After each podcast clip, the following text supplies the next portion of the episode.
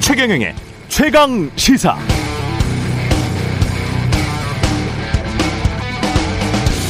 네, BCG 매트릭스는 버스당 컨설팅 그룹에서 개발한 전력 평가 기법인데요. 기업의 사업 포트폴리오를 평가하고 현재와 미래를 진단할 때 쓰입니다. 예를 들면 이런 식이죠. 지금 한창 잘 팔리는 약이 있는데 시장이 성숙기에 이미 접어들어서 앞으로 그 정도의 매출, 점유율, 수익 정도만 기대할 수 있는 것, 그걸 cash cow, 현금 창출 젖소. 이렇게 부릅니다. 잘 밀어주면 또 다른 cash cow가 될 만한 새로운 신약은 스타.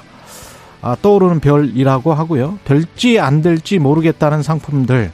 question, 물음표가 되고, 이제 끝났다. 내리막길만 남았다. 라고 판단되면 또 개라고 부릅니다.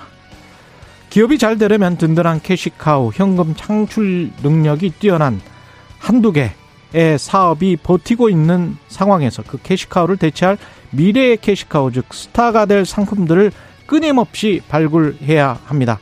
김치찌개 잘 되는 집에서 된장찌개 발굴하는 그런 시기죠. 그럼 앞으로도 장사가 잘 되겠죠. 그런데 캐시카우가 겨우 하나 있는데 앞으로의 스타들은 없다. 게다가 물음표만 가득한 퀘스천들과 사양길에 접어선 것이 뚜렷한 상품군만 남아있다면 그렇다면 그 기업의 미래는 암울할 수밖에 없습니다.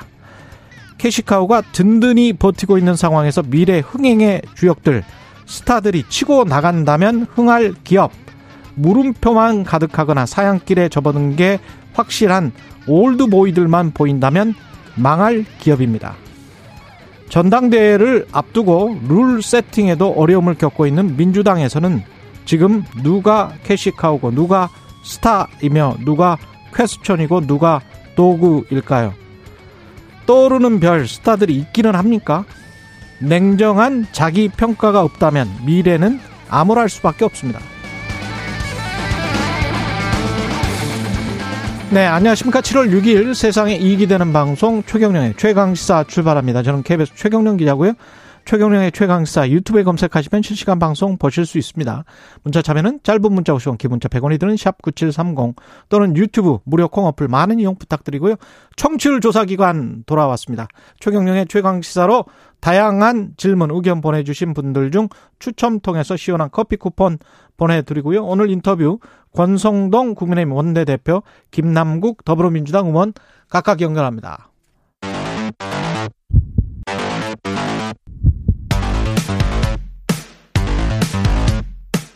오늘 아침 가장 뜨거운 뉴스 뉴스 unboxing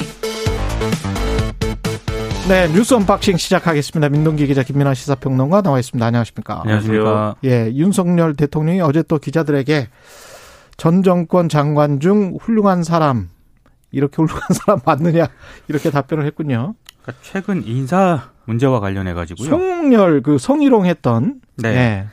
공정거래위원장 후보자하고 뭐 박순애 교육부 장관, 김승희 전 보건복지부 장관 후보자 같은 경우에 부실 인사, 인사 실패 지적이 있다 이렇게 기자가 물었거든요. 예.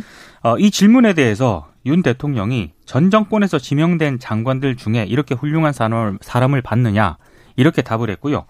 아, 그리고 인사 아, 사전에 충분히 검증 가능한 것들이 많았다라는 질문이 추가적으로 나왔습니다. 이 질문에 대해서는 다른 정권 때와 한번 비교를 해봐라.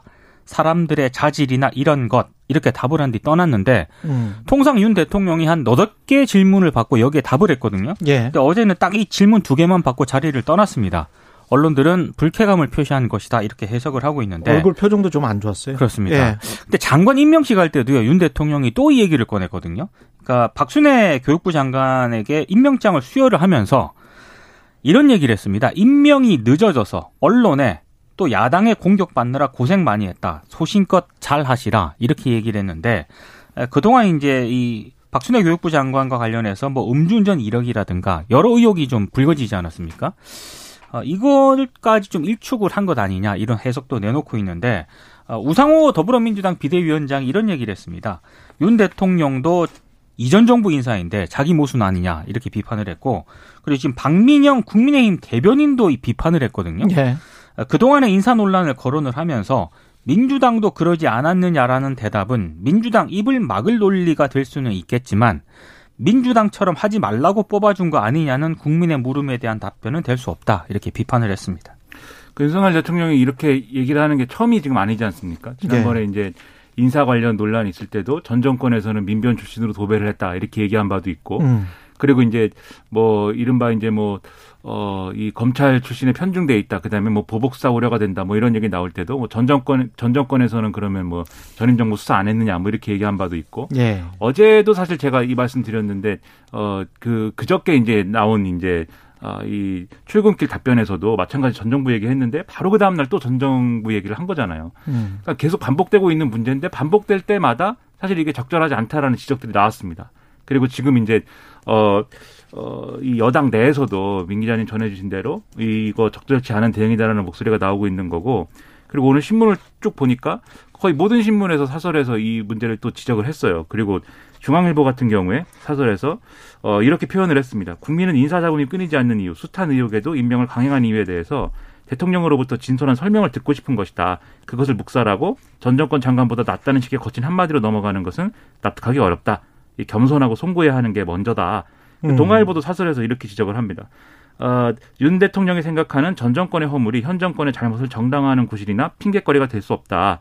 어, 전 정권이 실패했다고 생각한다면 비교 대상이 아니라 타산지석으로 삼는 것이 상식이고 순리다. 그렇죠. 그러니까 이게 어 전반적으로 공통적으로 나오는 지적이고 충분히 일리가 있는 지적이지 않습니까? 예. 그러면 이런 지적이 나왔다고 할 때 대통령이 태도를 바꾸는 것을 보여주는 것이 또 이 국민의 기대에 부응하는 일이거든요. 음. 오늘 출근길에서라도 이런 답변에 대해서 아 내가 좀 잘못 생각했던 것 같다 또는 너무 즉흥적으로 내가 답을 했던 것 같다 이렇게 좀 그전의 발언을 좀 이 다듬고 어 좀 수정하는 그런 발언이 있어야 되지 않겠는가 이런 생각을 하게 됩니다.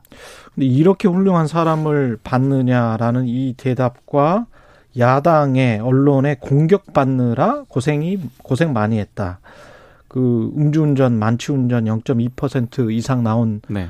교육부 장관에게 이 이야기를 한 건데요. 이런 인식이면 겸손한 태도로 이어질 수 있을지는 의문이네요. 그렇죠. 이 인식 자체가 지금 이미 공격이라고 판단을 하고 있는 거잖아요. 그렇죠. 그냥 정당한 비판이라고 생각을 안 하는 것 같은데요. 그렇죠. 그리고 예. 윤석열 대통령이 계속 얘기하는 논리가 지금 어, 전 정권하고 비교해 봐라도 있지만 또 음. 뭐가 있냐면 도덕성이나 이런 데서는 전, 이 이전의 정권하고는 큰 뭐 차이가 없지만 능력이나 자질 이런 거는 또 어, 앞서 나가는 그런 사람들이다. 이런 예. 평가를 스스로 하고 있는 거예요. 그래서 음. 어, 지금 어, 이 발언 내용들 중에 잘 보면은 어제 한 발언 중에 다른 정권 때와 한번 비교를 해봐라 사람들의 자질이나 이런 것이라고 답한 다음에 넘어가지 않았습니까? 예. 그러니까 자질이라는 것은 무엇이냐에 음. 대해서 따져봐야 되는데 예를 들면은 지금 박순애 부총리 겸 교육부 장관의 경우에 계속 나왔던 지적이 이분이 교육 전문가는 아니다. 왜냐하면 이제 어 그 행정학과 교수 출신이기 때문에 어 그리고 교육과 관련돼 있는 그러한 이력이 이전에 없기 때문에 음. 교수라 교수 출신이라는 거 말고는 그런 지적이 있었는데 이것도 이제 자질이라든가 전문성이라든가 능력의 기준으로 판단할 수 있는 인사이냐는 의문인 것이죠. 음. 그리고 김승희 어 사퇴했지만 김승희 전 후보자 같은 경우에도 어 식약처 출신이긴 한데 보건복지부에서 다루는 어떤 영역의 정책이라는 게 식약처의 문제만이 아니고 의료 정책 전반에 대한 어떤 그런 이 입장을 가지고 있어야 되고 특히 코로나19 상황까지 보려를 한다면 거기에 더해서 이제 연금 개혁이라든가 이런 것까지 같이 다루는 데가 고공복지부 그럼요. 장관인데 예. 어떤 어, 이 적합성을 가지고 있는 거냐에 대해서는 의문이 있었거든요. 음. 이런 것들을 봐도 언론이나 그다음에 야당 그리고 심지어는 여당 내에서도 비슷한 비판이 나왔음에도 불구하고 대통령에게 이런 비판들이 첫째로 잘 전달되고 있는 거냐, 둘째로 잘 전달이 됐다라고 하면은 뭐 언론에 신문에 나는데 전달이 안 됐을 수는 음. 없겠죠. 대통령이 이런 비판들을 받아들이고 있는 거냐에 대한 게 중요한데 지금 이런 발언이라면 받아들이지 않는 거 아닙니까? 예. 그러면 국민들은 그것 자체가 더 문제라고 생각을 한다는 거죠. 그래서 바뀌어야 됩니다, 태도가. 이지호 고문도 다른 방송에서 지적을 했지만 풀이 너무 작은 것 같아요. 그렇죠. 그러니까 주변 사람들 그 다음에 뭐 대학 동기들 뭐 사법연수원 동기들 아니면 후배들 뭐 이런 식으로 쓰고 있는 건데 그게 맞나 싶습니다. 그러니까 그리고 야당 대통령 후보일 때의 언행과 집권 여당이 됐고 대통령이란 말이에요. 대통령일 때 언행은 전혀 달라야 되거든요. 그렇죠. 그러니까 대통령일 때는 솔루션을 저 제시를 해야죠. 그 당선 인사를 할 때요, 3월에. 예. 윤 대통령이 이렇게 얘기를 했거든요. 참모 뒤에 숨지 않고 정부 음. 잘못은 솔직하게 고백을 하겠다. 그렇죠. 이렇게 얘기를 했는데 예. 지금 이 언론의 비판이라든가 여기에 음. 대한 대응 같은 걸 보면 좀 다른 모습을 보여주고 있는 것 같다는 생각이 음. 들고요. 또 하나는 종이신문을 발행하는 흔히 말하는 전국 단위 종합 일간지 외에도요. 보수적인 성향의 어떤 그런 그 신문 매체 있지 않습니까? 예, 인터넷 여기를 매체들. 논외로 하더라도 인터넷으로 발행하는 상당히 오른쪽에 가 있는 매체들마저도 이번 인사에 대해서는 상당히 비판을 하고 있거든요. 거의 구구 매체라고 볼 수 있는 그렇습니다. 그런 근데 것들도. 그런 걸 봤을 때는 뭐 진보냐 보수냐 이거와 상관없이 이번 인사에 대해서 다 비판을 하고 있다라는 건데 음. 인식이 좀 바뀌어야 되지 않을까 싶습니다. 일기 내각으로 치면 문재인 정부도 세명 윤석열 정부도 이미 이제 세명이나 낙마를 했기 때문에 어떻게 보면 전 정권이랑 계속 비교를 한다고 하더라도 마지노선이에요. 이제는 그만해야 됩니다. 그렇죠. 예. 이제는 제대로 좀 검증을 해서 사람들을 내놓으시기 바라고요. 그 다음에 그 비선 보좌 논란이 있네요. 이원모 대통령실 인사 비서관이 있거든요. 근데 음. 배우자가 이번 나토 정상회의 참석을 위한 스페인 방문에 동행을 했다고 합니다. 김건희 여사 일정을 지원하고 대통령 전용기를 타고 귀국을 했는데요. 일단 대통령실 공식 지책이 없는 민간인이거든요. 민간인이 대통령의 외국 방문에 동행을 하고 전용기에 탑승을 했다라고 하는 건데 이게 비선 보좌 논란이 그래서 제기가 되고 있는 거고요. 또 MBC 보도 등에 따르면 이 이원모 비서관의 부인이 예. 나토 정상회의를 앞두고 대통령실 경호팀, 의전팀 등으로 구성된 사전 답사담과 함께 답사도 했대요? 예, 스페인으로 출국을 했고요. 스페인 방문 기간 또 김건희 여사 일부 업무를 도왔다라고 합니다. 아, 이원모 비서관이 누구냐? 대전지검에서 월성 원전 수사를 담당한 검사 출신이고요. 어, 윤 대통령이 서울중앙지검장 시절 함께 근무한 인연이 있습니다. 특히 음. 지난해 8월에 윤석열 캠프 법률팀에 합류해서 김건희 여사 관련 의혹 등 네거티브 대응을 담당했던 그런 인물인데 후배 검사였던 거네요. 그렇습니다. 후배 대- 검사 부인을 데리고 간 거네요. 그렇죠. 예. 아, 그런데 묘하게도 어, 캠프 법률팀에 있을 때 김건희 여사 관련 의혹을 담당했다는 그런 이력을 가지고 있는데요. 여기에 대해서 대통령 대변인실이 입장을 냈는데 일단 이 부인은 오랜 해외 체류 경험, 국제 행사 기획 역량을 바탕으로 이번 순방 기간 각종 행사 기획 등을 지원을 했다. 그리고 불필요한 논란을 없애기 위해서 별도 보수는 받지 않았다. 이렇게 얘기를 했고요. 민간인 자원봉사자도 순방에 필요하다면 기타 수행원 자격으로 순방에 참여할 수 있다. 이렇게 해명을 했는데 그럼에도 불구하고 상당히 좀 어, 논란은 중폭이 되고 있습니다. 왜냐하면 대통령 전용기 공군 1호기에 탑승하는 것 자체가 아무나 탑승을 못하기 때문입니다. 그게 얼마일까요? 가치로 따지면. 아, 어마어마한 특혜죠. 예. 그 비행기도 그렇고 예. 그다음에 숙소도 그렇고 이 필요한 이 어, 이분이 이런 뭐 어떤 일을 하는 것인지는 뭐 모르겠으나 하여튼 필요한 업무를 하는데 필요한 비용은 어쨌든 지원을 했다는 거잖아요. 결론적으로 그렇죠. 얘기하면. 네. 그렇죠. 무슨 뭐 월급을 주거나 뭐 이런 건 아닐지라도 음. 그런 것까지 고려하면 그게 이제 특혜심이나 이런 게 벌어질 수 있고 그리고 결과적으로 어쨌든 대통령이 순방을 하는데 그런 어떤 뭐 이 공식적으로 정해져 있는 어떤 자리에 직에 있는 핵심 참모도 아닌데 공사구별이 지금 전혀 안 되고 있는 거예요. 그렇죠. 이렇게 같이 움직이는 사람이다라는 것 자체가 어, 어떻게 보면은 어디 가서 얘기하기 좋은 소재이지 않습니까? 음. 내가 말이야 라고 하면서 대통령하고 공군 1호기도 같이 타는 사람이야 라고 얘기를 하면서 거기서 시작되는 여러 가지 국민이 우려할 만한 어떤 의문이 커질 수 있는 그런 지점들이 있는데 음. 지금 너무 허술하게 상황을 보고 있는 거 아닌가라는 생각을 할 수밖에 없는 거죠. 이걸 보면서 이런 사례뿐이겠는가라고 또 사람들이 생각하게 될 수 있지 않습니까? 음. 대통령은 자신이 아는 뭐 이런 사람들 또는 어 어떤 뭐 이 후배 검사가 지금 뭐 어, 대통령 말- 표현하신 대로 대통령실에서 무슨 직책을 맡고 있는데 배우자라는 이유만으로 어 그 사람 뭐 그거 잘한다면서라고 해서 그냥 어 데리고 갈 수 있는 것이냐에 대한 의문이라든지 특히 그런 것들이 특히 김건희 여사 영부인을 중심으로 하는 잘 이게 어떤 것인지 판별이 안 되는 어떤 인적 관계 속에 포함되어 있는 거 아니냐는 의문이랄지 거기에 대해서 국민이 이제 의문이 되는 부분들이 분명히 있는 건데 음. 왜 의혹과 의문 이런 것들을 키우냐 이게 이런 지적이 있을 수 있는 거거든요. 저는 상황을 허술하고 안이하게 보고 있다는 느낌입니다. 그 저는 이 뉴스를 보고 언뜻 생각나는 장면이 과거에 장교 아파트를 가면 있잖아요. 장군이 김장을 담는다고 하면 아, 장교 부인들이 서열에 따라서 쭉 그 도맡아서 일을 하거든요. 거의 수발과 시중 뭐 이사를 간다고 하면 또 다 하고요. 뭐 그런 시기예요. 근데 검사들의 문화가 상명하복이 뭐 군인들만큼 세기 때문에 이거는 정말 공사구별이 안 되는 거거든요. 요새 군인들도 이렇게 하지 않을 텐데 이게 이게 뭔지 모르겠습니다. 이 이렇게 하면 안 돼요. 그리고 예, 네. 이- 이게 뭡니까 이게? 김건희 여사가 경남 봉하마을 방문했을 때 예. 그때 또 한번 논란이 불거졌잖아요. 음. 충남대 무용학과 경인 교수와 동행을 했는데 지인이다라고 얘기를 했거든요. 음. 근데 이 논란이 좀 불거진 상황에서 또 이 논란이 불거지니까 음.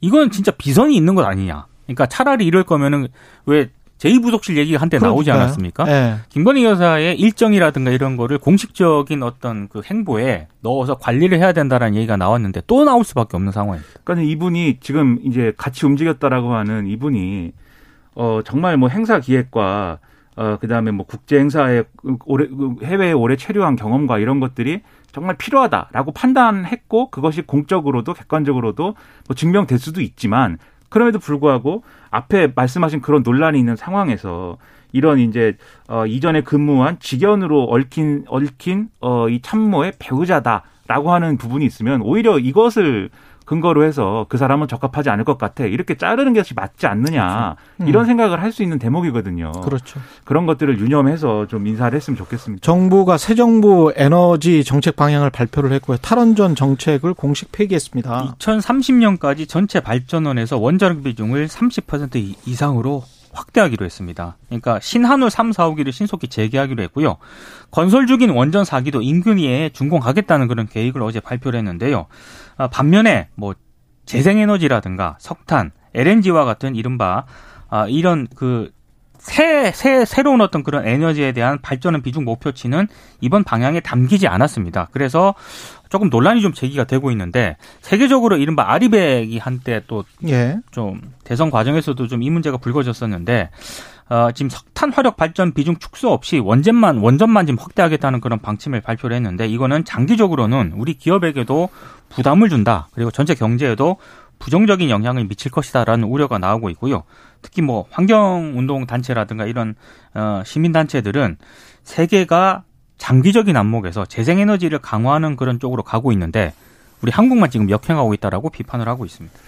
이게 뭐 탈원전이나 또는 뭐 원전에 대한 뭐 가치 평가나 생각은 또 별도로 얘기를 하더라도 이 부분과 관련돼서는 크게 크게 나누면 두 가지에 대한 국민적 우려가 있는 거잖아요. 첫째는 어쨌든 말씀하신 이제 에너지 믹스 이게 잘 앞으로 될 것이냐에 대해서 음. 효율적으로 잘 될 것이냐에 대한 어떤 그런 부분에 대한 추가적인 설명이라든가 로드맵 이런 거를 더 충실히 하는 그런 작업들을 앞으로 해나가야 될 것으로 보이고 두 번째는 원전에 대한 안전에 대한 우려가 있어요. 그리고 지금 이제 원전 가동률을 늘리고 이 에너지 어, 이 믹스에서 더 비율을 높이려면은 지금 가동되고 있는 원전들의 예를 들면은 안전 점검을 위해서 이제 뭐 가동을 좀 가동률을 낮춘다든지 이런 것들에 대한 어 일종의 이 완화를 해야 되는 거잖아요. 지금.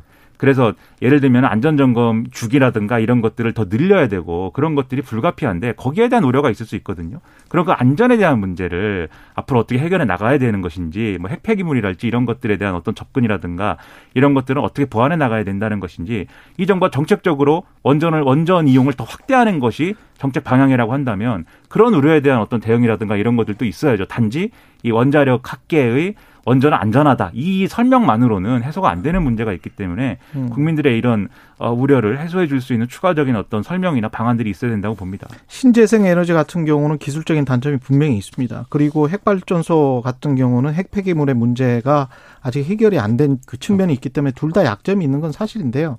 제가 여기서 아주 재밌는 통계 하나를 말씀드릴게요. 핵발전소 같은 경우는 2030년까지 3.5% 정도 2020년부터 해서 한 10년 동안 성장을 3.5% 정도 별로 그렇게 성장하는 산업이 아닙니다.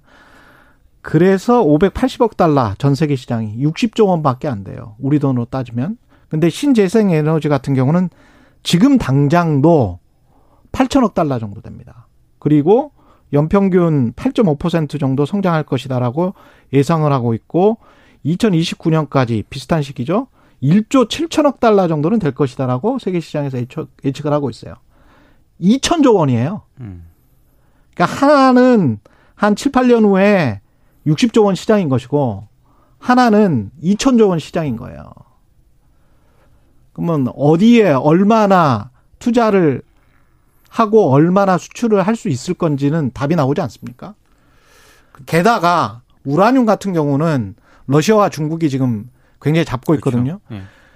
미국이 우라늄을 과거에는 굉장히 많이 수출을 했었는데 군사적인 이유, 그다음에 환경적인 이유 때문에 본인들 것만 쓰고 거의 새로 우라늄을 추출하거나 이런 거를 잘 안 합니다. 왜냐하면 거기에서도 민원이 엄청나게 많고 환경오염 문제가 있기 때문에 다른 나라 제3세계라고 불렸던 나라들 거를 많이 쓰고 있고 그 사이에 러시아, 중국이 지금 다 잡아버린 거예요. 우라늄 시장이랄지 핵발전소 시장이랄지 이런 것들을. 근데 이게 지금 러시아나 중국이랑 약간 사이가 떨어지면서 또 핵발전소는 계속 세우겠다, 수출을 하겠다 이런 식으로 이야기를 하는데 그 마켓 자체는 이렇게 작다. 이거는 알고 하시라. 음. 예. 민주당 전당대회 룰을 놓고 파열음이 계속되고 있습니다. 안규백 전당대회 준비위원장이 어제 사의를 표했습니다. 어, 생산적인 논의를 이끌어가는 게 어렵다고 판단했다는 게 이유인데요. 어, 원래 그 전당대회 준비위원회 줄여서 전준이가 어, 전당대회 규칙 의결 사항 가운데 중앙위원회 위원급 투표로만 치르던 당대표 최고위원 예비 경선에서 국민 여론조사를 30% 반영하는 안을 그렇게 내놨거든요. 근데 이게 비대위에서 뒤집혔습니다. 원래대로 중앙위원급 위원 투표로만 예비 경선을 치르자 이렇게 의결을 했는데 어, 이것만 의결한 게 아니고 또 하나 이제 하나를 추가를 했습니다. 전당대회 준비위원회가 정하지 않았던 최고위원 권역별 투표 제도도 도입을 했는데 아마 여기에 좀 반발하는 것으로 보입니다. 그러니까 비대위 안에 따르면 최고위원 선거는 1인 2표 권역별 투표제로 치러질 예정인데 예비 경선에서 8명의 후보를 압축한 다음에 본 경선에서 후보 2명에게 투표를 하게 될 거거든요. 근데 그 두 표 가운데 한 명은 투표자의 권역에서 출마한 후보자를 반드시 이제 찍도록 했습니다. 각 후보를 한 지역별 4개 권역으로 나누고 두 표 가운데 한 표는 자신이 속한 권역 후보에게 투표를 하도록 했는데 뭐 이 과정에서 뭐 안규백 위원장하고 우상호 비대위원장이 얘기를 했다 안 했다 소통을 했다 안 했다 이게 지금 논란이 좀 벌어지고 있는데요. 어, 이해관계가 좀 부딪히는 지점이 있는 것 같아요. 어, 친명계, 친이재명계 의원들이 어제 기자회견을 했는데 좀 비판을 했고 또 친문계 일부 의원들은 또 비대위 안을 또 지지를 했는데요.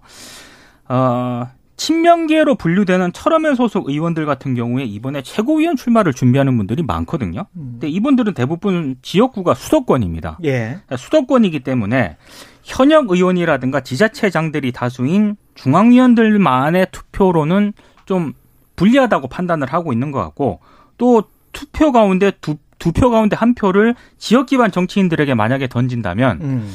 어, 친 이재명계 수도권 지역구인 이, 이 의원들 입장에서는 굉장히 좀 예상보다 적게 표를 얻을 것이다. 아마 이 계산을 좀 하고 있는 것으로 보이고요. 반면에 비수도권 지역에서 최고위원 출마를 검토하고 있는 후보들 입장에서는 이번에 이게 기회가 될 수가 있거든요. 이제 아마 이런 이해관계들이 좀 충돌을 하면서 좀 내용을 겪고 있는 것 같습니다. 그러니까 이 룰은 사실 룰을 자체로 얘기할 수 있어야 되는데 예. 이 룰이 이렇게 바뀌면 누구에게 유리한가 그렇죠. 이걸 기준으로 논의하는 순간 정리가 안 돼요. 그래서 서로 음. 그걸 가지고 이제 어 이 서로 명분을 만들어내면서 싸우는 일밖에 안 남았는데 지금 이제 민주당이 그 국면으로 들어간 겁니다. 그 이 논란은 빨리 정리하는 게 필요한데 근데 잘 보면은 그럼 룰은 룰 자체로 평가한다고 했을 때 제가 생각할 때는 어, 예비 경선, 그러니까 컷오프 기준을 중앙위에서 100%뭐 투표를 결정한다라는 것 자체는 저는 뭐 있을 수 있는 방식이라고 생각을 해요. 근데 그게 이제 바람직하냐? 어, 앞으로 민주당이 이제 뭐, 어, 갈 길에 맞는 것이냐는 논란의 여지가 있겠지만 그 룰 자체는 더 어색하지 않다고 생각하는데 근데 최고위원 권역별 투표제의 경우에는 1인 2표를 주는데 이게 이이 자기가 이 투표권자가 속해 있는 권역의 후보자에게 한 표를 준다라는 건 잘 이해는 안 됩니다, 이게. 왜냐하면 이런 방식으로 하려면 그러니까 지역 명부가 있고 전국 명부가 있고 그 명부를 나눠 가지고 후보자를 등록시키고 최고위원 숫자도 거기에 맞게 배분을 해 가지고 투표를 하든 것이든지 뭐 이런 합리적인 방안으로 가야 되는데 지금 보면 그렇지 않은 것 같거든요. 그래서 이 문제는 룰 자체로 봤을 때도 좀 앞뒤가 안 맞는 지점이 있지 않느냐 좀 의문이어서 논란이 불가피한 그런 제가 봤을 보입니다. 때 음. 국민의힘은 되게 간단하지 않습니까? 예. 5대 5. 오대오. 네. 예. 근데 지금 민주당은 너무 복잡해요. 복잡하다는 그게 다건 이해관계 이해관계가. 맞물려 있기 때문입니다. 그리고 그걸 변명하는 우상호 비대위원장의 이 말도 저는 문제가 있다고 보는데 후보자가 10명이 넘는 다수인 경우 일반 국민이 판단할 수 있겠느냐. 대통령 선거에서도 10명 이상 나와요. 그리고 지방선거 같은 경우는 수십 명이 나오거든요. 그렇죠. 그 중에서 한 명 뽑는 겁니다. 근데 여론조사로 변별력 확보가 어렵다는 우려에 따른 것이다. 이렇게 이야기를 한다는 거는 국민을 무시하는 거 아닙니까? 근데 이제 우상호 위원장의 그 말은 조금 이제 물론 말씀하신 부분도 우려가 되는 부분이 예. 있는데요.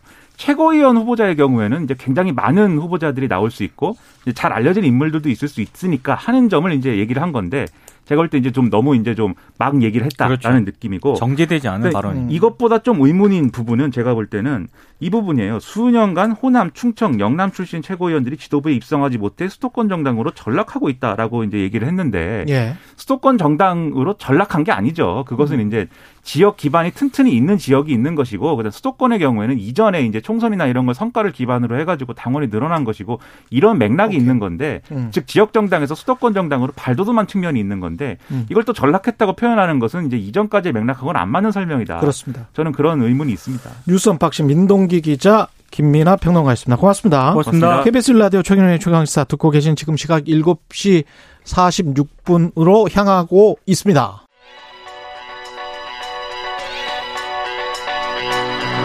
최강 시사 박대기의 눈. 네, 지난달 물가 상승률 6% 기록했습니다. 하루하루 열심히 사는 시민들과 소상공인 어려움이 큰데요. 언제쯤 이런 고물가가 해소가 될죠? 박대기 기자, 박대기의 눈에서 좀 알아보겠습니다. 6% 물가 이거는 좀 예상이 됐었던 거죠. 예, 그렇습니다. 사실 추경호 부총리도 6, 7, 8월 정도까지는 6%대 물가를 보게 될 거 수도 있다. 뭐 이런 음. 발언을 미리 했었는데요. 이렇게 미리 발언한 거는 사실은 저 데이터들을 좀 보고 음. 어, 나중에 이제 6%대 물가 발표됐을 때 시장 충격을 좀 줄이려고 아마 그렇죠. 예, 발언을 한것 같고요. 음. 뭐 그렇긴 해도 여전히 충격적입니다. 이게 6%대가 1998년 IMF 구제금융 사태 이후 처음 처음이거든요. 그럼요. 좀 충격적인 그런 24년 만이네요. 98년이면. 예, 24년 만. 예, 예. 이게 주로 어떤 게 물가 인상을 주도했습니까? 물가 상승을? 역시 기름값인데요. 예. 경유 같은 경우에는 1년 전보다 무려 50.7% 상승했고 휘발유도 음. 31% 올랐습니다. 뿐만 아니라 수입 쇠고기 가격도 27.2% 오르는 등 수입 물가도 많이 올랐는데요. 어, 이러다 보니까 외식 물가도 1년 전보다 8% 올랐는데 이 8%가 1992년 이후 30년 만에 외식 물가로는 가장 많이 오른 겁니다. 음. 갈비탕이 12%, 짜장면이 11.5%, 치킨 값도 11% 올랐습니다. 국제 에너지 가격, 곡물 가격 상승이 반영이 된 걸로 보이는데 어, 또 전기, 가스, 수도 물가도 1년 전보다 9.6% 올랐는데요. 이게 9.6% 오른 것도 이번 달에 오른 그 전기요금, 가스요금이 반영이 안 된 거기 때문에 아마 이번 달이 지나고 나면 더 오를 것으로 그렇게 보입니다. 2010년대에는 사실은 디플레이션이 우려가 됐었는데 이렇게 바뀌어 버리네요. 네, 네. 그렇습니다. 이게 언제까지 갈 건지 그것도 그 고민인데 다음 달에도 마찬가지 다음 달에는 더 심해질 수도 있습니까? 예, 더 심해질 수 있다고 나, 얘기가 나오는 것이 음. 4월 예, 달에 물가 상승률이 4.8% 5월 달에는 5.4%였는데 6%가 된 거거든요. 예. 이 추세를 보시면 계속 매달 0.6% 포인트씩 올라가고 있기 때문에 음. 아, 7월이면 6%대 후반이고 8월 되면 7% 보는 게 아니냐 이런 우려도 나오고 있는 상황이고요. 아까 그 추경호 부총리 그 말씀도 예, 당분간은 8월 정도까지는 6%대 볼 거라고 했으니까 음. 가을에 가야 좀 변화가 가능성이 있다 이렇게 보이고요. 다만 좀 고무적인 소식은 지난 밤 사이에 그 서부 텍사스산 원유 가격이 8.2%나 내렸습니다. 많이 떨어졌더라고요. 예. 유가가. 그거는 이제 아무래도 경기 침체가 오는 게 아니냐. 지금 음. 그 기준금리를 계속 올리고 있고 수요가 줄어들지니까 예 그리고 이제 자이언트 스텝이 또 한 번 있을 거라는 그런 예고가 나오면서 음. 이 미국이 만약에 경기 침체에 들어간다면은 이게 유가가 좀 떨어지는 게 아니냐. 우리한테는 좀 좋은 뉴스인지 나쁜 뉴스인지 잘 모르겠습니다. 솔직히. 그런데 물가 측면에서는 만약에 어 떨어지는 추세가 확연하다면은 예. 물가는 좀 잡을 수 있을 것 같은 그런 상황입니다. 정부에서는 뭐 어떤 대책이 있나요, 지금? 어제 이제 윤석열 대통령도 민생 현장에 나가서 국민 어려움을 듣겠다 이런 발언을 했고요.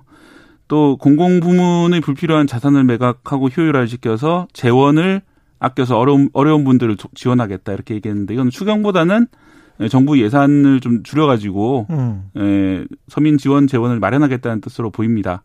또 기존 나왔던 대책 중에는 관세, 유류세 인하 대책들이 있었고요. 예, 취약계층 생계 부담을 덜어주는 것들이 있었습니다. 근데 유류세 인하는 지금 많이 좀 와 닿습니까? 효과 있나요? 좀 내리긴 했거든요. 분명히 음. 6월 30일 대비해서 7월 1일부터 좀 내리긴 했는데 그게 세금을 깎아준 만큼 내리지는 않았습니다. 휘발유 같은 경우에는 리터당 57원의 유류세가 인하가 됐는데 그럼 리터당 57원을 낮춰서 파는 게 맞거든요. 예. 근데 지금 어제까지 제가 조사해 본 바로는 전국 평균 가격이 28원만 내렸어요, 리터당. 음. 그러니까 29원이 덜 내린 건데 그러네. 이게 정유사라든지 아니면 주유소에서 가져가고 있는 것인지 음. 좀 의심이 드는 대목인데요. 이 주유업계 말 정유업계 말로는 어, 휘발유 탱크에 남아 있는 기름이. 있어서 그렇다. 재고. 예, 6월 달에 네. 이미 구입해 놓은 휘발유가 있기 때문에 그게 소진돼야 이게 완전히 내릴 수 있다라고 하는데요. 음. 보통 소진까지 1, 2주가 걸린다고 하니까 예.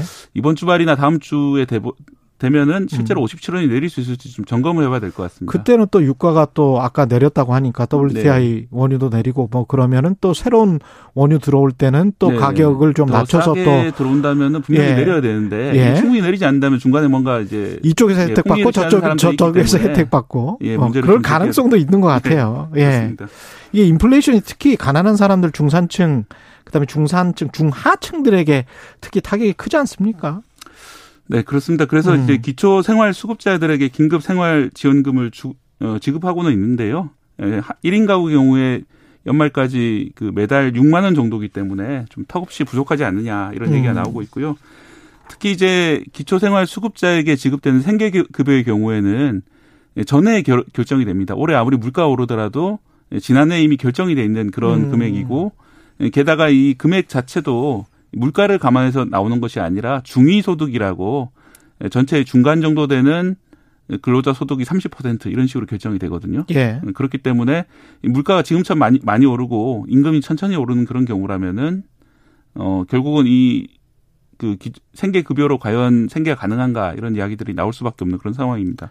물가가 이렇게 뭐 고공행진을 하고 있기 때문에 중앙은행, 한국은행은 어쩔 수 없이 금리를 인상할 수밖에 없을 거고 big step 0.5% 이상은 올릴 것 같은 거죠. 지금. 네, 13일로 지금 예정이 돼 있는데 음. 금통위가요. 아마 그때 올리긴 할 텐데 big step이 될 거냐 아닐 거냐 좀 논란은 좀 있는 상황인데요. 음. 예, 워낙 그 미국의 연준에서 giant step 가능성이 높게 점쳐지고 있기 때문에 거기에 좀 미리 사전 대응하기 위해서 big step이 가능할 수 있다 이런 분석들이 지금 증권계에서 나오고 있는 상황이고요. 어, 이렇게 금리가 올라가게 될 경우에 또 다른 문제도 있습니다. 이제 많은 가계 대출이 많은 가계뿐만 아니라 수많은 중소기업 그리고 일부 대기업까지도 이 고금리 영향을 받을 수밖에 없고 뭐 투자가 위축되고 경기가 침체될 우려가 있기 때문에 뭐 음. 뭐 그런 점들에 대해서 대응을 해야 될 것이고요. 환율 방어도 또 외국 자본 네. 빠져나가는 거 그것 때문에도 좀 외환 보유가 좀 줄어들고 있잖아요. 네, 지난달에 94억 달러 줄어가지고 이제 2008년 음. 이후에 가장 많이 줄었는데 이것도 뭐 2008년 이후. 예, 당, 예. 지금 당장은 좀 외환 보유가 충분한 상황입니다. 하지만 그렇죠. 이게 이제 몇 달간 계속되면 위험할 수 있고요. 음. 이렇게 경기가 좀 내려가는 국면 그리고 이제 물가가 많이 오르는 국면에서는 아무래도 가난한 사람들 좀 도움이 필요한 사람들이 더 어렵기 때문에 음. 이쪽으로 좀 지원이 집중돼야 될 것 같습니다. 예, 지금까지 박대기의 눈 KBS 박대기 기자였습니다. 고맙습니다. 감사합니다.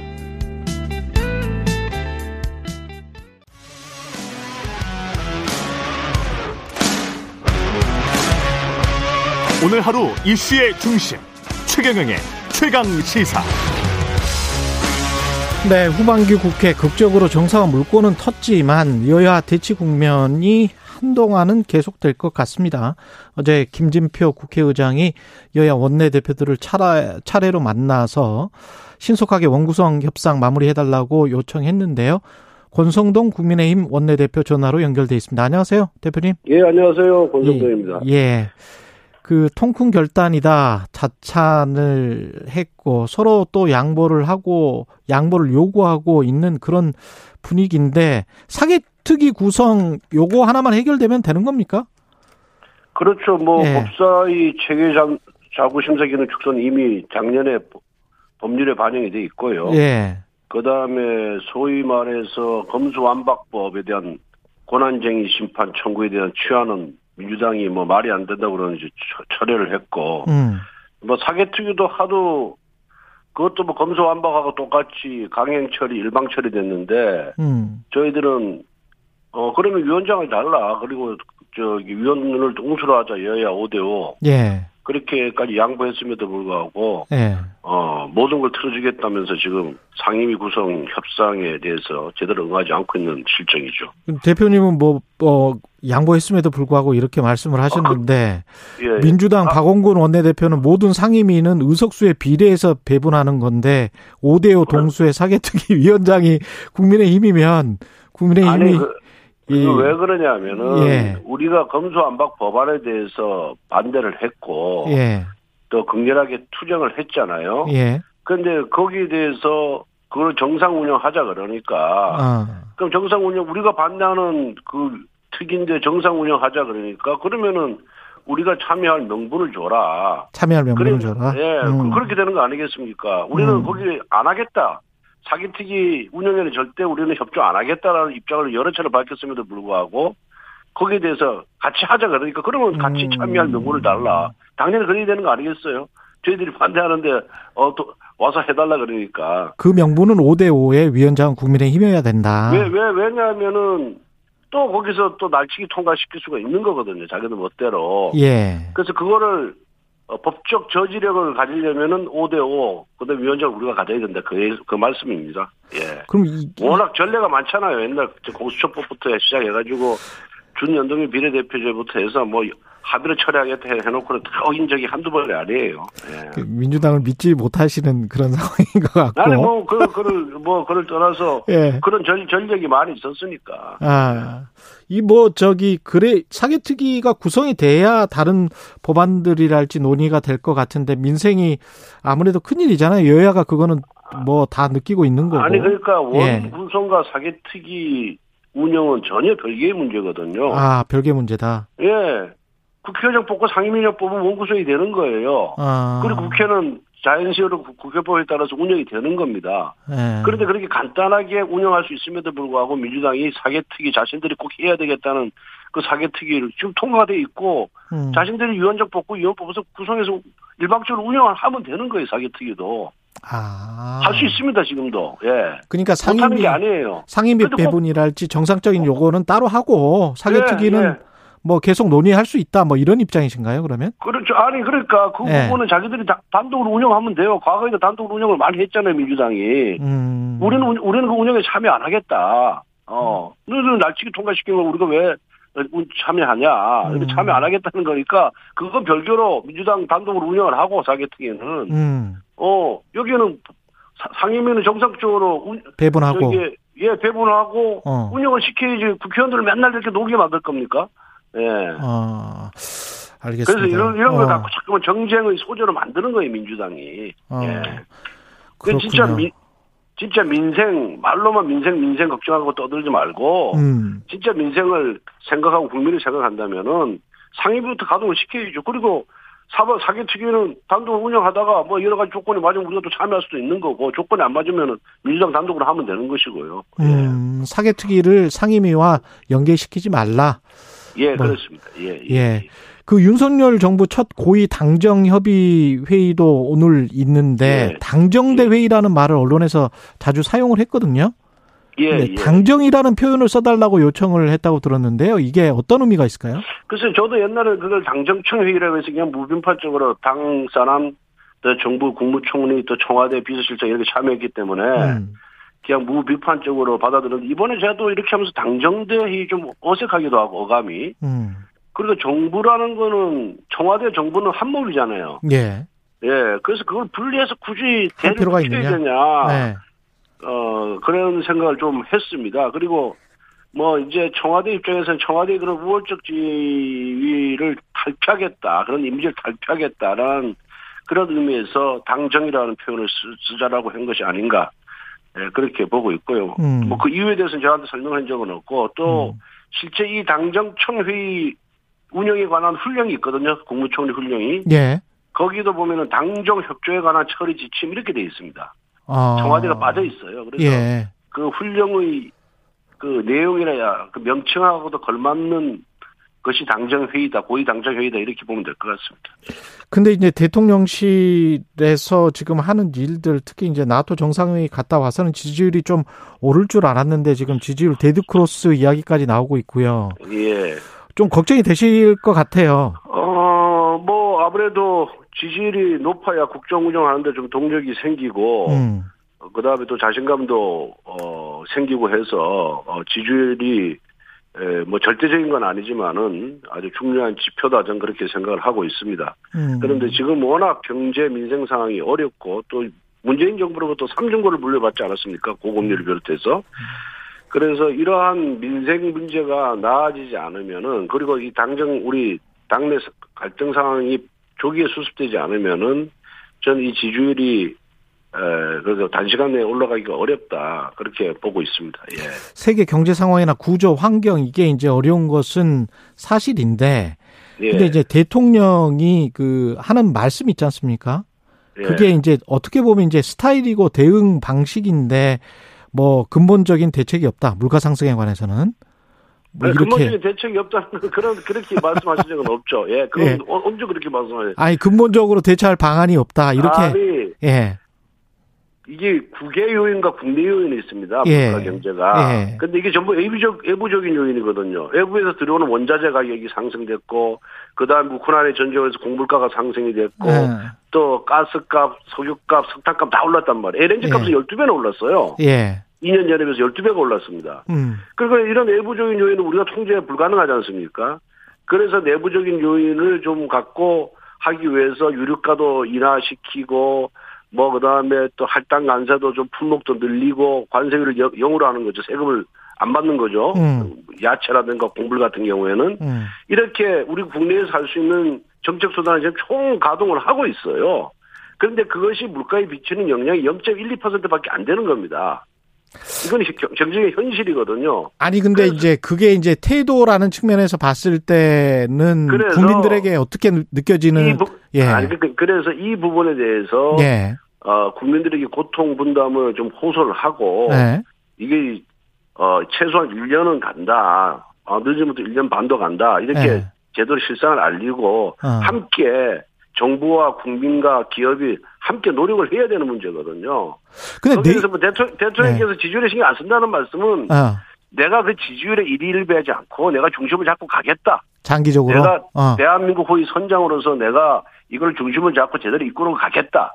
그럼 대통령이 지지율에 맨날 신경 씁니다. 그럼 내가 일이 일비합니다. 이렇게 표현하는 것도 더 이상하지 않아요?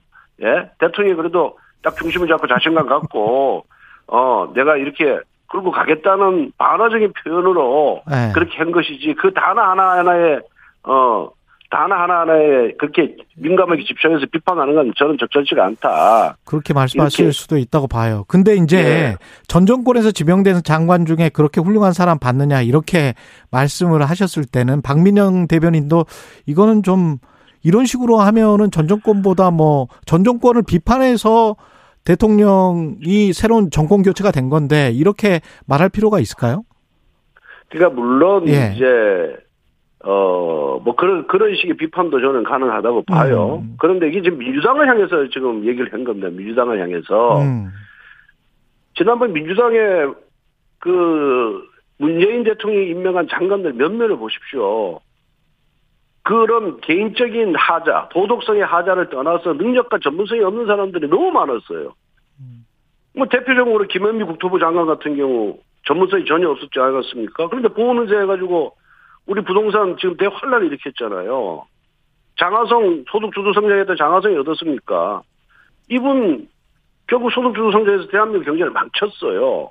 그 동생 장호는 2,500억 펀드 환매 중단으로 구속 기소됐지 않습니까?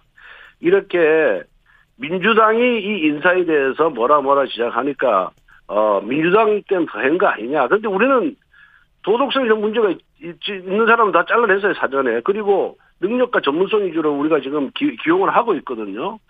그래서 완벽하지는 못하지만은 능력과 전문성에 대한 비판은 거의 없어요. 그리고 도덕성 측면에서 일부 한두 개 하자가 있죠. 그런 하자가 있는 사람들은 둘은 뭐 벌써 세, 세 명은 어, 낙마를 시켰고 그래도 불구하고 그 하자가 좀 적은 사람은 또 사과하고 또 사과하고 이렇게 해서 그 능력과 전문성을 봐서 기용을 한 겁니다. 그래서 그런 민주당에서 기용했던 인사와 그런 본질적 차이를 좀 알아달라는 호소 차원에서 말씀드린 거예요, 그게. 음. 그. 실제 지금 많은 장관 후보자들하고 접촉을 하고 하지만은 음. 이 청문회 때문에 사소한 도덕성의 하자도 어 계속해서 그렇게 정치적 비판과 비난을 가하는 이런 정치 환경 때문에 진짜 더 뛰어난 능력을 갖고 있는 사람들도 지금 거부하고 있습니다. 그래서 음. 대통령도 굉장히 어, 그렇게 완벽한 사람을 찾으려고 노력을 하는데 정말 찾아보면 찾아볼수록 없다. 그러니까 능력과 도덕성, 능력과 전문성 면에서 좀 떨어지면은 도덕성은 괜찮은데 음. 도덕 능력 전문성 때문에 도덕성 측면에서 좀 일부 하자가 발견되고 있어서 어 뭐 굉장히 어 고심 중이다. 사람 찾기 정말 어렵다면서 그런 말씀을 저한테 하소연 하시더라고요. 예. 근데 저 대표님 말씀도 이해는 되는데 사소한 도덕성의 예. 하자라고 보기에는 김인철 장관 같은 경우도 장관 후보자 김인철 김인철 장관 후보자 같은 아, 경우도 그러니까, 술집에서 그 박사 논문이랄지 종 예, 후보자도 그렇고 아니 그 부분에 예. 대해서 예.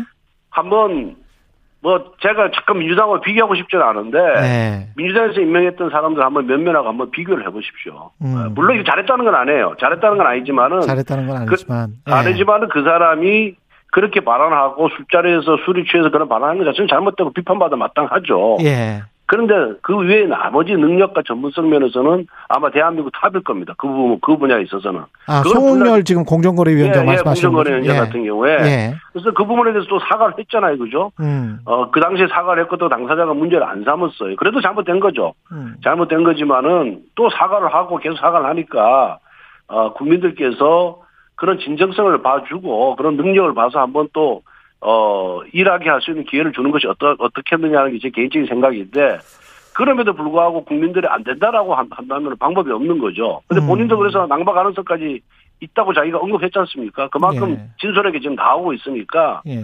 한번 좀 지켜봐 주시죠, 뭐. 예, 예. 지난번에 나토 정상회의 그 저 김건희 여사 갈 때 인사비서관 예. 부인 신모 씨가 나토 정상회의 참석 일정에 동행을 했다고 이제 동아일보가 보도를 했잖아요.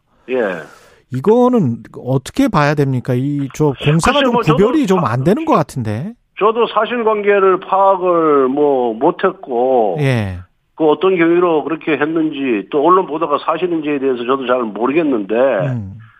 사실을 전제로 놓고 볼 때 어. 그 대통령이 국정 수행 과정에서 꼭 공직자만 수행하라는 법은 없거든요. 예. 필요하면은 외부 민간인도 데리고 갈 수 있다 저는 그렇게 보고 있어요. 예. 그래서 어 뭐 우리도 뭐 대통령 행사 때 보면은 뭐 저저 뭡니까 우리 유명한 가수 거기도 문재인 대통령 때 보면 뭐 수시로 동원하잖아요, 그죠? 예. 그 유명한 음. 뭡니까 우리 BTS. BTS 갔었어요? 아, BTS 수시로 뭐 해외 방문할 때마다 동원해가지고 같이 무슨 뭐 퍼포먼스도 벌이고 그랬잖아요, 문재인 대통령이. 아니, 근데 그렇죠. 대통령 전용기를 같이 타고. 아니, 대통령 전용기도. 수행이나 거의 수발하는, 그러니까, 예. 아, 니 공무 수행 과정에서 예. 공무에 도움이 되고 보조를 하고 지원을 했다 그런다면은. 예. 어, 그걸 일단은 특별 수행원인 거예요. 어. 그런 특별 수행원이기 때문에 그 전용기 타는 것이 그렇게 큰 문제가 된다 저는 생각 안 합니다. 예. 아, 그래요? 예, 근데 제가 음. 강릉 지역구에 가서 어떤 국적, 공식적인 행사를 하는데, 음. 그, 저를 그 행사에 꼭 도움이 필요한 민간인이 있다. 예. 그 민간인이 무료 봉사를 한다. 그리고 제 차를, 제가 차도 이게, 저, 저기, 후원금을 내는 정책금을 내는 차잖아요. 그렇죠. 제 차를 탔다고 해서 그게 잘못된 겁니까? 너무 그렇게 민감하게 받아들이는 건 좀 문제가 있다고 봅니다. 예. 그러니까 사적으로 따라가고 공적 업무 수행하는데 도움을 안 주고 그냥 단순히 놀러 가고 따라갔다 그런다면 문제가 되는 거지만은 어. 공적 임무 수행하는데 보조를 하고 지원을 하고 했다 그런다면 그 범위 내에서는 공적인 역할을 한 거예요. 그럼 공적인 역할을 했으면 대통령이 탈수 있는 거죠.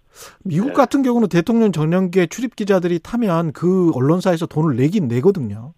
사실. 아, 그러니까 예.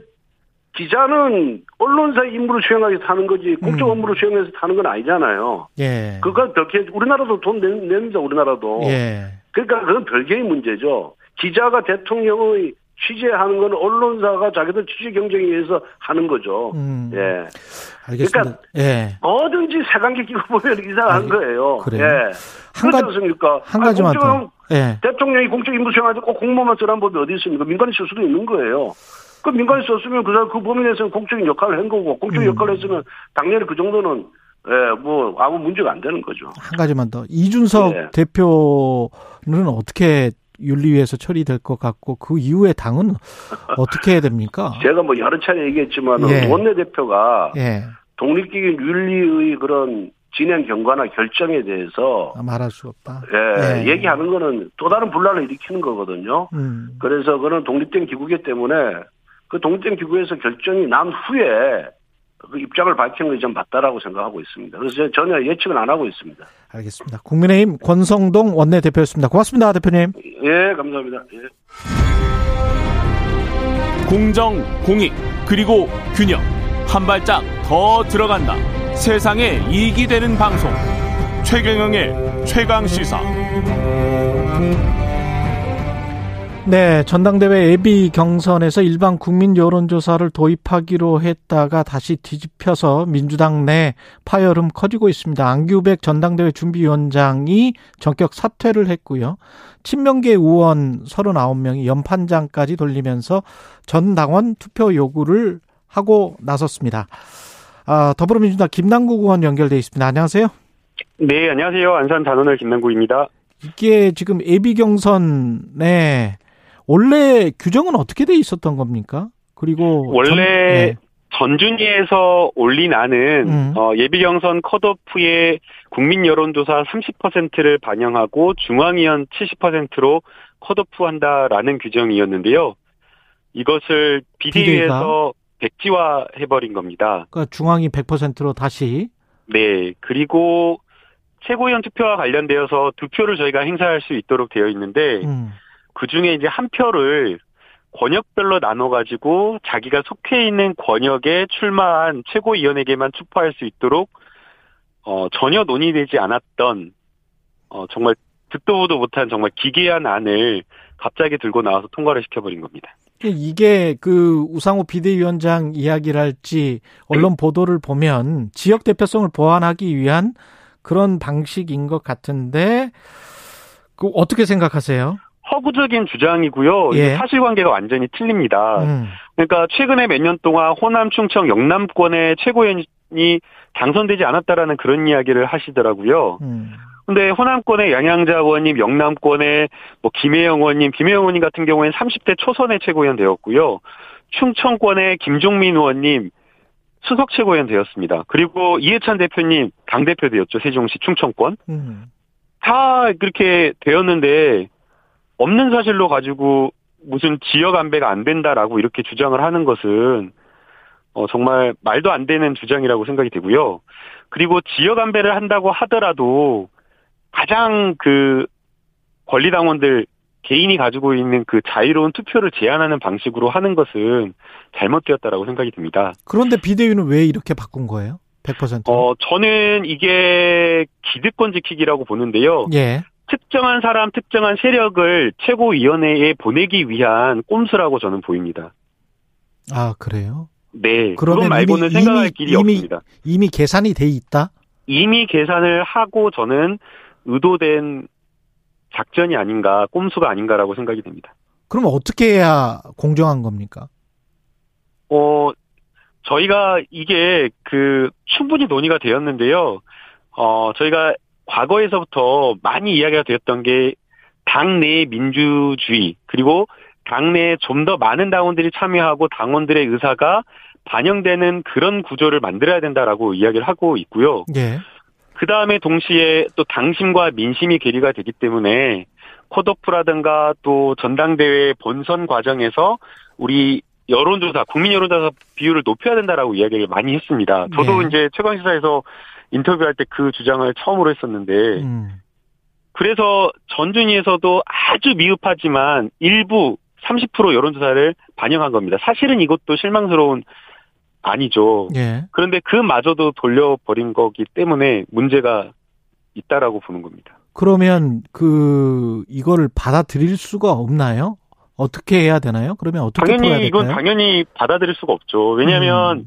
이거는 진짜 당내의 민주주의를 죽이는 결정이고 당내의 개파주의를 더 강화하고 기득권만을 지키기 위한 그런 전대 룰이기 때문에 예. 혁신과 쇄신과도 완전히 거꾸로 가는 퇴행적인 전대 룰입니다. 그래서 어, 당연히 이것은 받아들일 수가 없고 그래서 이제 어제 저희가 긴급하게 한두 시간 정도 이제 기자회견 참여하실 의원님들 모았는데 어 처음 모았을 때 한 40여 명 정도 모였는데요. 예. 추가로 해서 지금 현재는 어 65분의 의원님들께서 지금 반대하고 있는 상황입니다. 그 아까 제가 연판장 돌렸다고 하는 그 숫자예요?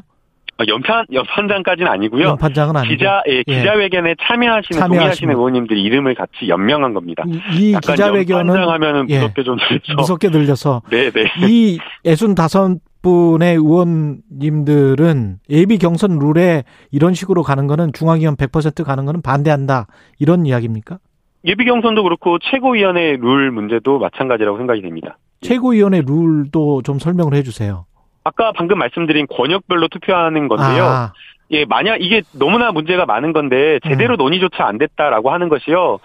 지금 비례대표 의원이 출마하는 경우에는 권역별 투표를 표를 못 받는다고 합니다. 그리고 예. 해외에 있는 우리 많은 권리당원분들도 있는데 이 권리당원도 역시나 마찬가지로 권역별 투표에 참여를 못하게 되고요. 그 다음에 또 동시에 정책대의원들 한 7천여 명, 8천여 명 있는데 이 정책대의원들도 권역별 투표를 못하게 되는 상황이 발생하게 됩니다. 지금 그러니까 이게 그, 예, 이런 여러 가지 문제를 전혀 생각해보지 않고 그냥 구멍이 숭숭 뚫린 룰을 만든 거고요.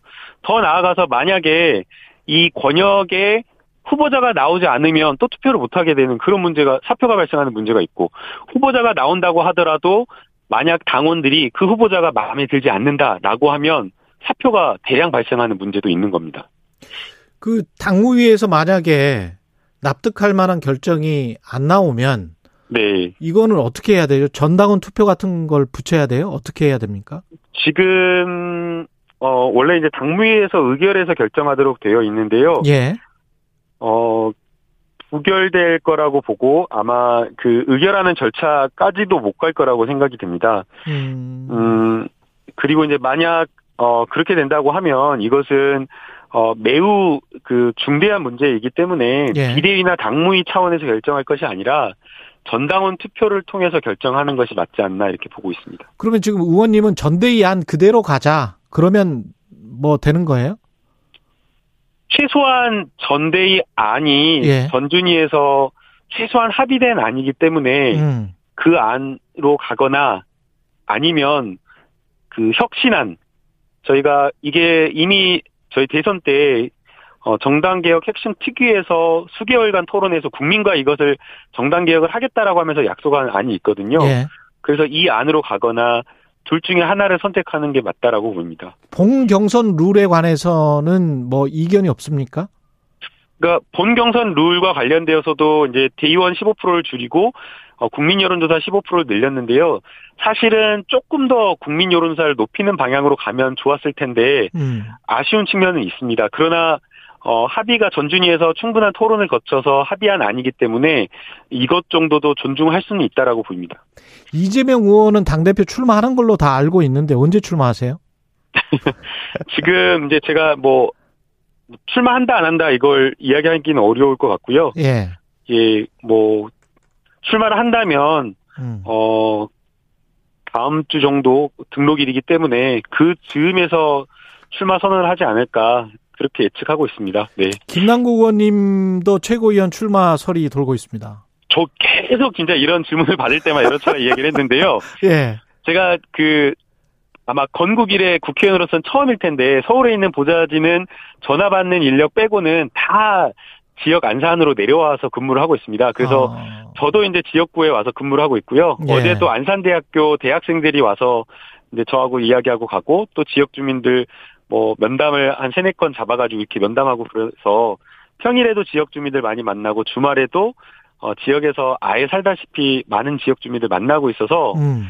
어 최고위원 출마를 사실은 안 나가는 쪽으로 생각하고 있습니다. 네.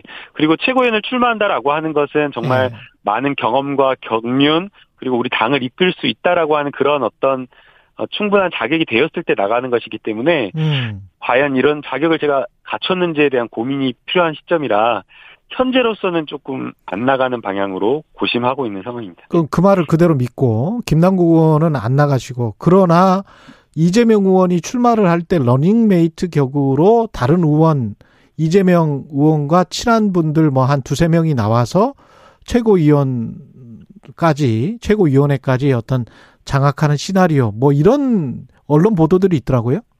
네, 장악하는 시나리오 하면 이것도 약간 좀 뭐 불순하게 들리니까. 아, 좀, 좀 세게 들리나요? 네, 함께 네. 연대해서 지도부를 네. 꾸릴 사람들 이렇게 표현한 게 좀 순화된 표현이 아닐까 생각이 드는데요. 예, 하여간, 그, 예, 그, 예, 어, 예, 떻게 부르든 뭐 간에. 그런, 예. 그런 이야기 때문에 출마하는 것 아니냐 라는 이야기 하시지만, 예. 이제 뭐, 저 아니더라도 또 많은 훌륭하신 의원님들, 또 함께 생각을 같이 하시는 의원님들이 또 계시기 때문에, 예.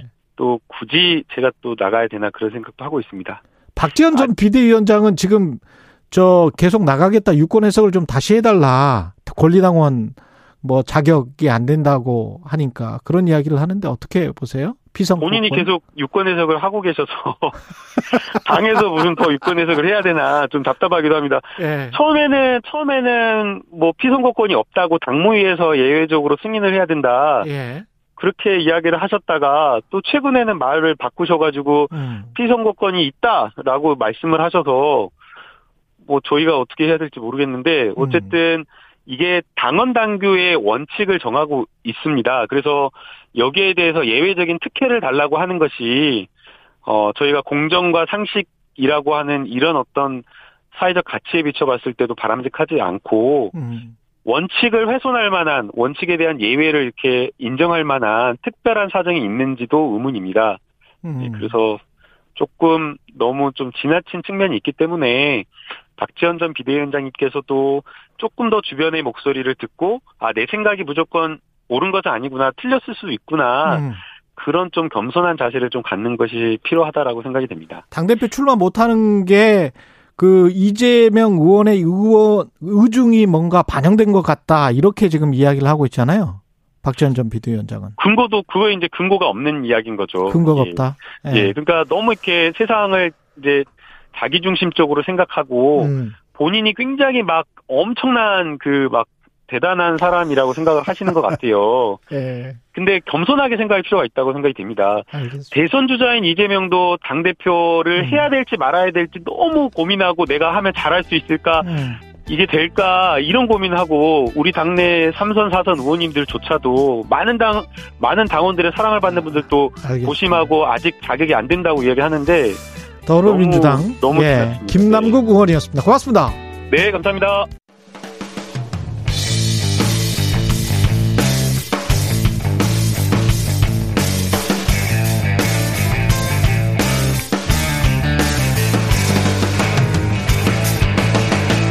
최경영의 최강 시사.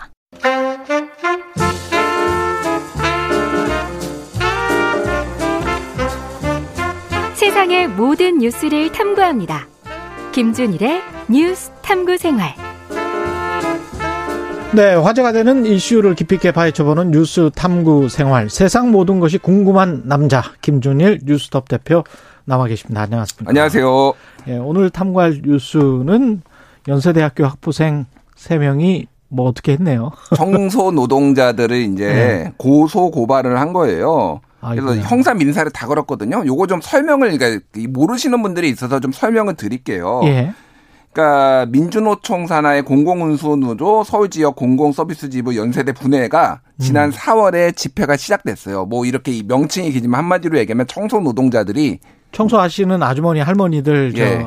저뭐 드립니다. 예, 이분들이 예. 4월부터 지금 3개월 가량 음. 지금 집회를 이어가고 있어요. 요구 사항은 임금 인상, 음. 그리고 샤워실 설치, 인력 충원 요구 등등입니다. 한마디로 얘기하면 임금이 낮아서 너무 낮다. 라는 거고 임금 인상이 뭐 시간당 440원인가 올려달라는 거 아니에요? 시간당 440원을 올려달라고 하는 상황인데 예. 지금 뭐 쉽게 얘기하면 최저임금 수준이에요. 최저임금 수준이니까 그거를 이제 올려달라는 거고 실제 예. 지금대로라면은 내년에는 최저임금보다 낮으니까요. 그렇게 되더라고요. 불법이 되니까 올리긴 올려야 돼요. 어찌됐든. 최저임금보다 내년이 되면 230원이 낮습니다. 예. 그러니까 어쨌든 올리긴 올려야 되는데 거기에 음. 더해서 이제 처우 개선, 음. 샤워실 설치 뭐 이런 거예요. 샤워실 설치는 쉽게 얘기를 하면은 땀 뻘뻘 흘리고. 그럼 맞아요. 청소를 했는데 이거 뭐 잠깐 잠깐이라도 좀 씻을 수 있는 공간. 예. 예. 이게 그러니까 뭐 학생들한테도 조금 어. 폐를 끼칠 수 있다. 땀 냄새 나고 그러면은 뭐 예. 그런 거를 하여간 세, 세 달 동안 요구를 했는데 음. 이제 학생들이 연세대 학생 일부가 세 명입니다. 고 고발을 이제 고소를 한 거는 음.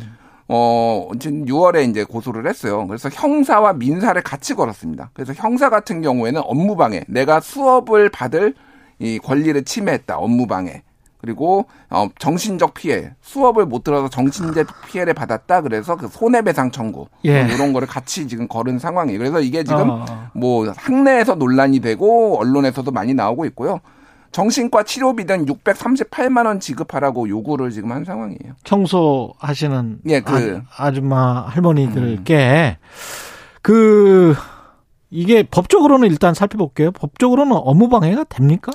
업무 방해 같은 경우에는 따져봐야 되는데 예. 어뭐 예전에 이제 대법원이 2013년에 학생들이 학교에 등교해 교실에서 수업을 듣는 것이 형법상 업무 방해죄 보호 대상이 되는 업무에 해당되지 않는다. 라고 판단했어요. 업무방해가 그러니까 아니다. 한마디로 얘기하면은 음. 수업은 업무가 아니다. 예. 뭐 이렇게 판결이 판례가 있기는 해요. 그러니까 이게 뭐 이번에 뒤집힐 가능성은 배, 뭐 대법까지 가면 뭐 알 수는 없는데 전에는 그렇죠. 업무방해라고 보지는 않았다라고 음. 보면 되는데 어쨌든 민사까지 같이 있으니까 민사는 이거는 끝까지 가봐야 되는 거거든요. 만 취하를 하지 않는 이상 봐야 되는 거죠. 그리고 학습권 침해를 했다고 하는데 그러면 굉장히 이제 소음이 컸다. 음. 이것도 데시벨 측정을 좀 해봐야 되는 거 아니에요? 그러니까 이게 지금 저는 요 디테일까지 모르는데 그 예. 학생들이 그러면 데시벨 측정을 해가지고 아. 그 부분이 이렇게 증거로 제출이 됐는지 여부는 제가 확인을 못했습니다. 근데 이 주최 측의 입장은 어쨌든 어 주, 지켰다라는 거예요. 데시벨도 예. 지켰다라는 건데 뭐 중간 중간 확성기도 쓰고 꽹가리도 음. 치고 이런 것들에 이제 심각하게 좀 이렇게 소음으로 타격을 입었다라는 게 이제 학생들 주장이죠. 세 명의 학생이 그렇게 음. 주장을 했는데 교수님 수업에 집중을 하면 뭐 밖에 소리가 안 들리는 거 아닙니까? 공부 잘하는 학생들은 그렇 그렇던데 보통 공부 잘하셨어요? 저는 잘만 들리던데요. 아무리 집중해도 아 그래요? 아, 예. 예 그렇군요. 예. 일단 뭐 대학 거기서 다니면, 좀 차이가 나는 것 같아요. 대학 다니면서 집중을 한 적이 별로 없기는 해요. 제가 예. 예. 이, 이 같은 학교 연세대학교 교수가 음. 이게 좀 허탈하잖아요. 듣다 보면 예, 예 대학이 지성의 전당이 맞는지 회의감이 든다. 음. 아예 수업을 한번 해보겠다. 사회 문제와 공정 음. 관련해서 수업을 해보겠다 이렇게 비판을 했습니다. 예, 연세대 문화인류학과의 나윤경 교수가 올해 2학기에 예. 개설할 과목명이 사회 문제와 공정 방금 말씀하셨는데 이게 음. 말, 말 한마디로 얘기하면은 공정 감각을 한번 다뤄보겠다. 도대체 음. 당신들이 주장하는 특히 이제 대학생이겠죠. 예. 2030 이제 특히 20대가 주장하는 이 공정이라는 게 사회적 가치에 맞는 것인가, 뭐가 다른 것인가 이런 것들을 다뤄보겠다라고 한 거예요. 그래서 이것도 좀 많이 화제가 됐어요. 그래서 전체적으로 보면은 학내에서도 지금 비판의 목소리가 되게 많아지고 많죠? 있습니다. 예. 예. 대자보도 엄청 붙고요. 음. 이 노동자들에 대한 어떤 연대 지지 성명이 지금 그저께 그저께 기준으로 2,800명이 넘었다 연대에서 음. 그리고 그 집회에 같이 참여하는 학생들도 있고요. 그래서 예. 이 비판하는 목소리도 있고 다만 이거 이게 뭐 문제다. 이렇게 아무리 권리가 중요하지만은 다른 음. 사람의 학습권까지 침해하는 거는 분명 문제가 있다라고 주장하시는 이제 학생들도 있는 학생들도 거죠. 있고. 예, 예. 예. 이게 이대남 현상, 이른바 음. 20대 남성의 보수화 현상이랑 비슷하게 봐야 될까요? 아니면 세 명의 학생들의 좀 특이한 생각이라고 음. 봐야 될까요? 튀는 거는 맞아요. 세 명이. 예. 그러니까 그 고소고발하는 고소고발 그게 이렇게 할 일인가 아, 싶은데. 보통 번거로운 일은 아니잖아요. 그리고 그렇죠. 이게. 예. 그런데 또 경찰서에 가서. 근데 이제 두 가지가 있는 것 같아요. 하나는 예. 이 학생들이 튀는 건 맞는데 전체적으로 보면은 20대 특히 20대 남성들의 어떤 가치관이라는 게 조금 이전 세대하고는 확실히 다르다라는 어. 게 하나가 있고 또 하나는 이제 그 연장선상인데 이준석 대표가 전장현 중국 장애인 철뭐 철폐 예, 예. 장애인 철폐연대 철폐연대 예. 음. 여기에서 아니 뭐 장애인 권리 주장하는 건 좋은데 음. 지하철 이렇게 볼모로 시민의 발에 볼모로 잡고 하면 문제가 있는 거 아니냐라고 다 토론을 했잖아요. 비슷한 맥락이죠. 사실. 비슷한 맥락이에요, 사실은. 네, 비슷한 그러니까 맥락. 이게 네. 이게 예전에 2019년에 한국리서치가 음. 시사인하고 같이 조사를 한 적이 있어요. 20대 남성들, 20대 여성에 대해서. 근데 20대 남성의 응답이 어떻게 된 나왔냐면은 이렇게 나왔습니다. 경쟁에서 이긴 사람이 더 많은 몫을 가져가는 것은 당연하다가 82.1%가 나왔어요. 20대에서. 아, 20대 예. 남성에서. 음. 그리고 기성세대는 젊은 세대의 기회를 빼앗고 있다 59.5%. 뭐 그리고 우리 사회는 남성 차별 문제가 심각하다. 68.7%. 이건 젠더 문제는 아닌데 다 비슷한 맥락이에요. 이게 음. 뭐냐면은 이제 그래서 왜 20대 남성이 다른 세대보다 적게는 5에서 많게는 20% 포인트 이런 것들이 응답률이 높습니다. 음. 그래서 왜 그런 것이냐 여러 가지 이제 가설들이 있는 거죠.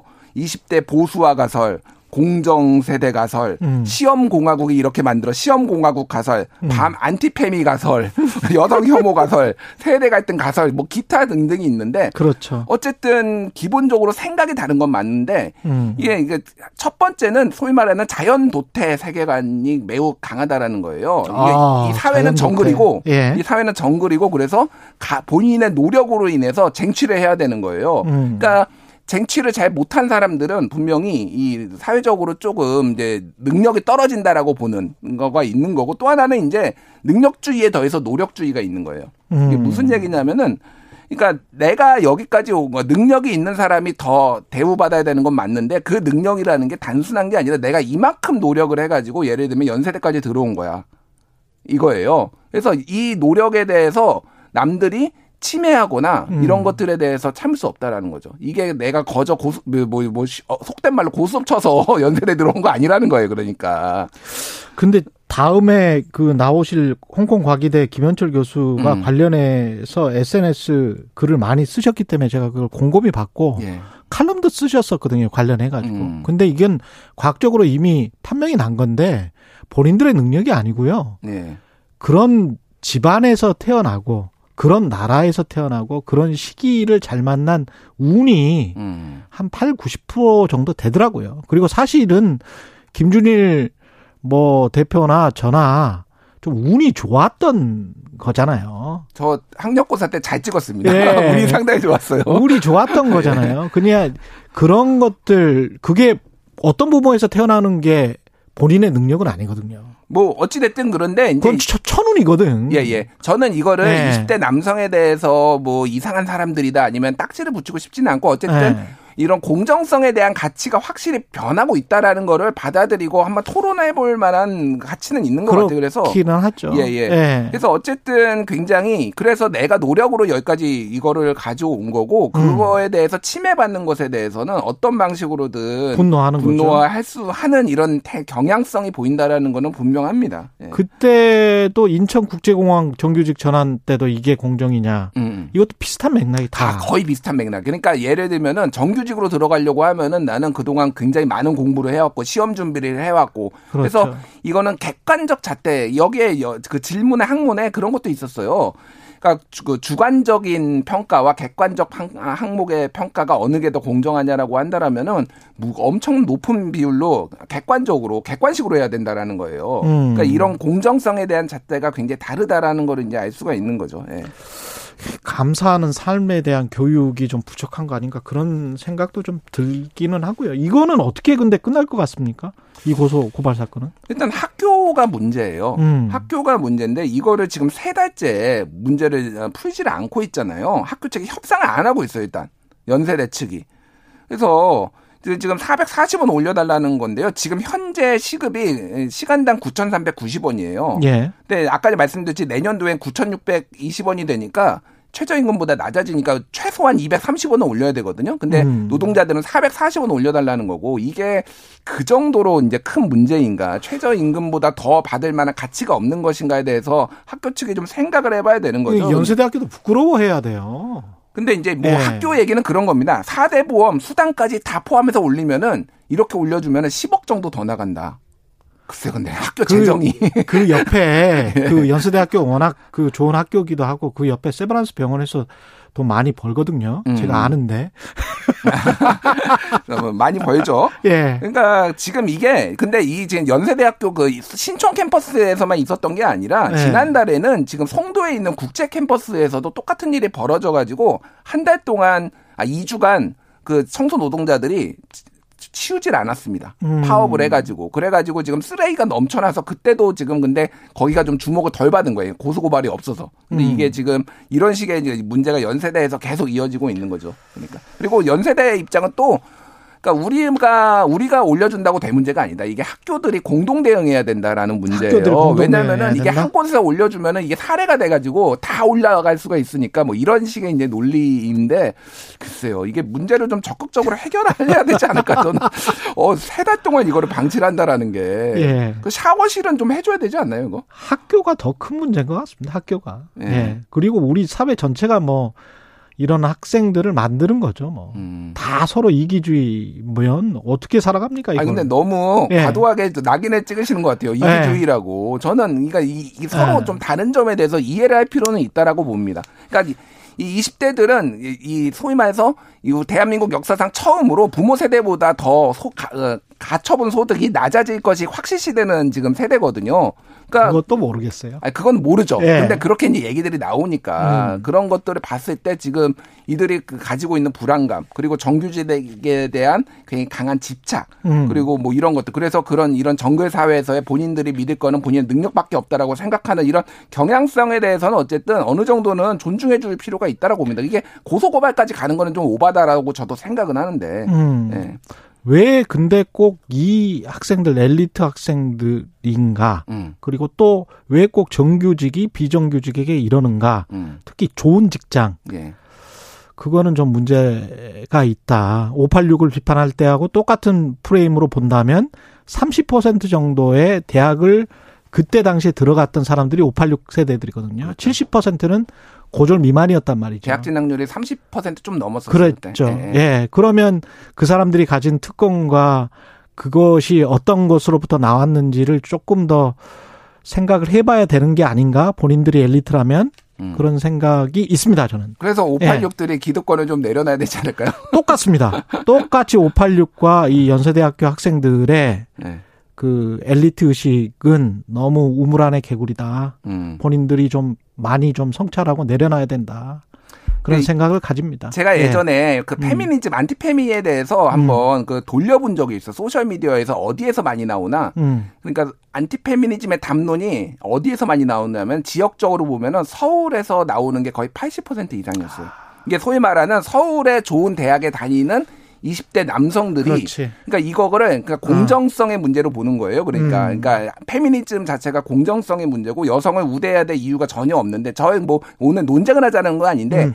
이게 그러니까 이가 또 같은 맥락입니다. 그러니까 소위 말해서 엘리트들, 음. 사회적 잠재적 엘리트들 아니면 맞아요. 학벌 좋은 학생들이 오히려 이런 것들에 강하게 문제 제기라는 경향성이 한국 사회에서 나타나고 있는 건 사실이에요. KBS 일라디오 최경영의 최강시사 뉴스 탐구 생활. 예. 김준일 뉴스톱 대표였습니다. 고맙습니다. 감사합니다. 예. KBS 일라디오 최경영의 최강시사 듣고 계신 지금 시각이 8시 45분으로 향하고 있습니다.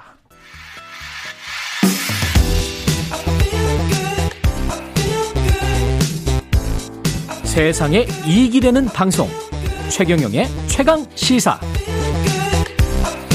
네, 지난주부터 공교육 개혁에 대해서 이야기를 나눠보고 있고요. 첫 번째 시간 영유아기 교육이었고요. 오늘 두 번째 시간은 초, 중, 고등학교 바로 이어질 것 같습니다. 홍콩과학기술대 김원철 교수, 건강과 교육을 연구하는 경제학자입니다. 예, 나와주셨습니다. 예, 안녕하십니까.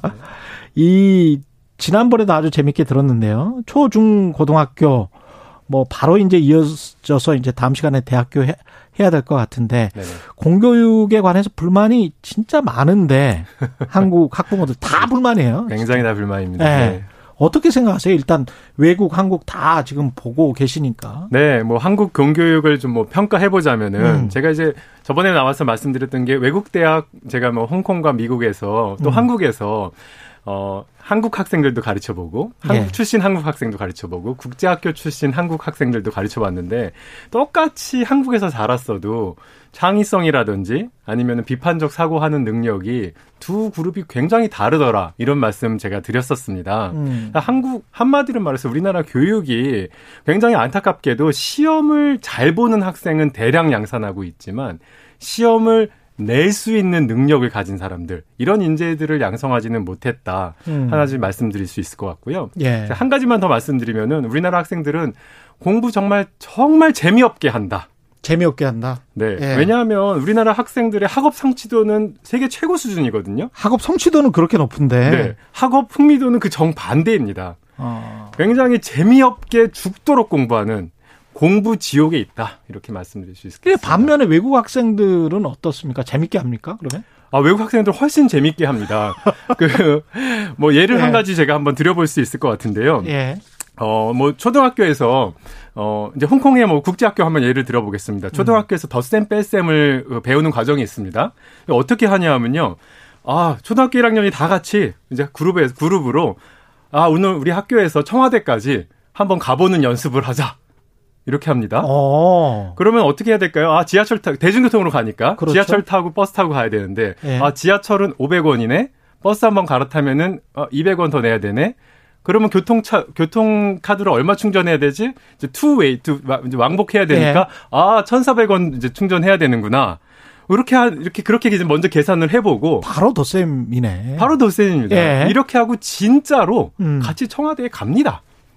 아. 그러고 나서 덧셈 뺄셈 공부하기 시작해요. 야, 이거 확실하네요.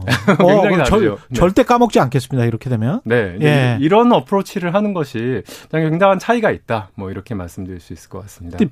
그 바로 전에 왜 필지상 수상한 허준희 교수 네네. 있었잖아요. 네네네. 허준희 교수가 우리나라 고등학교를 자퇴하셨죠. 자퇴했었죠. 그렇죠. 근데 이 고등학교 이름은 제가 아는데 네네. 강남에 있는 유명 고등학교예요. 네네. 왜 자퇴했을까요, 이분은?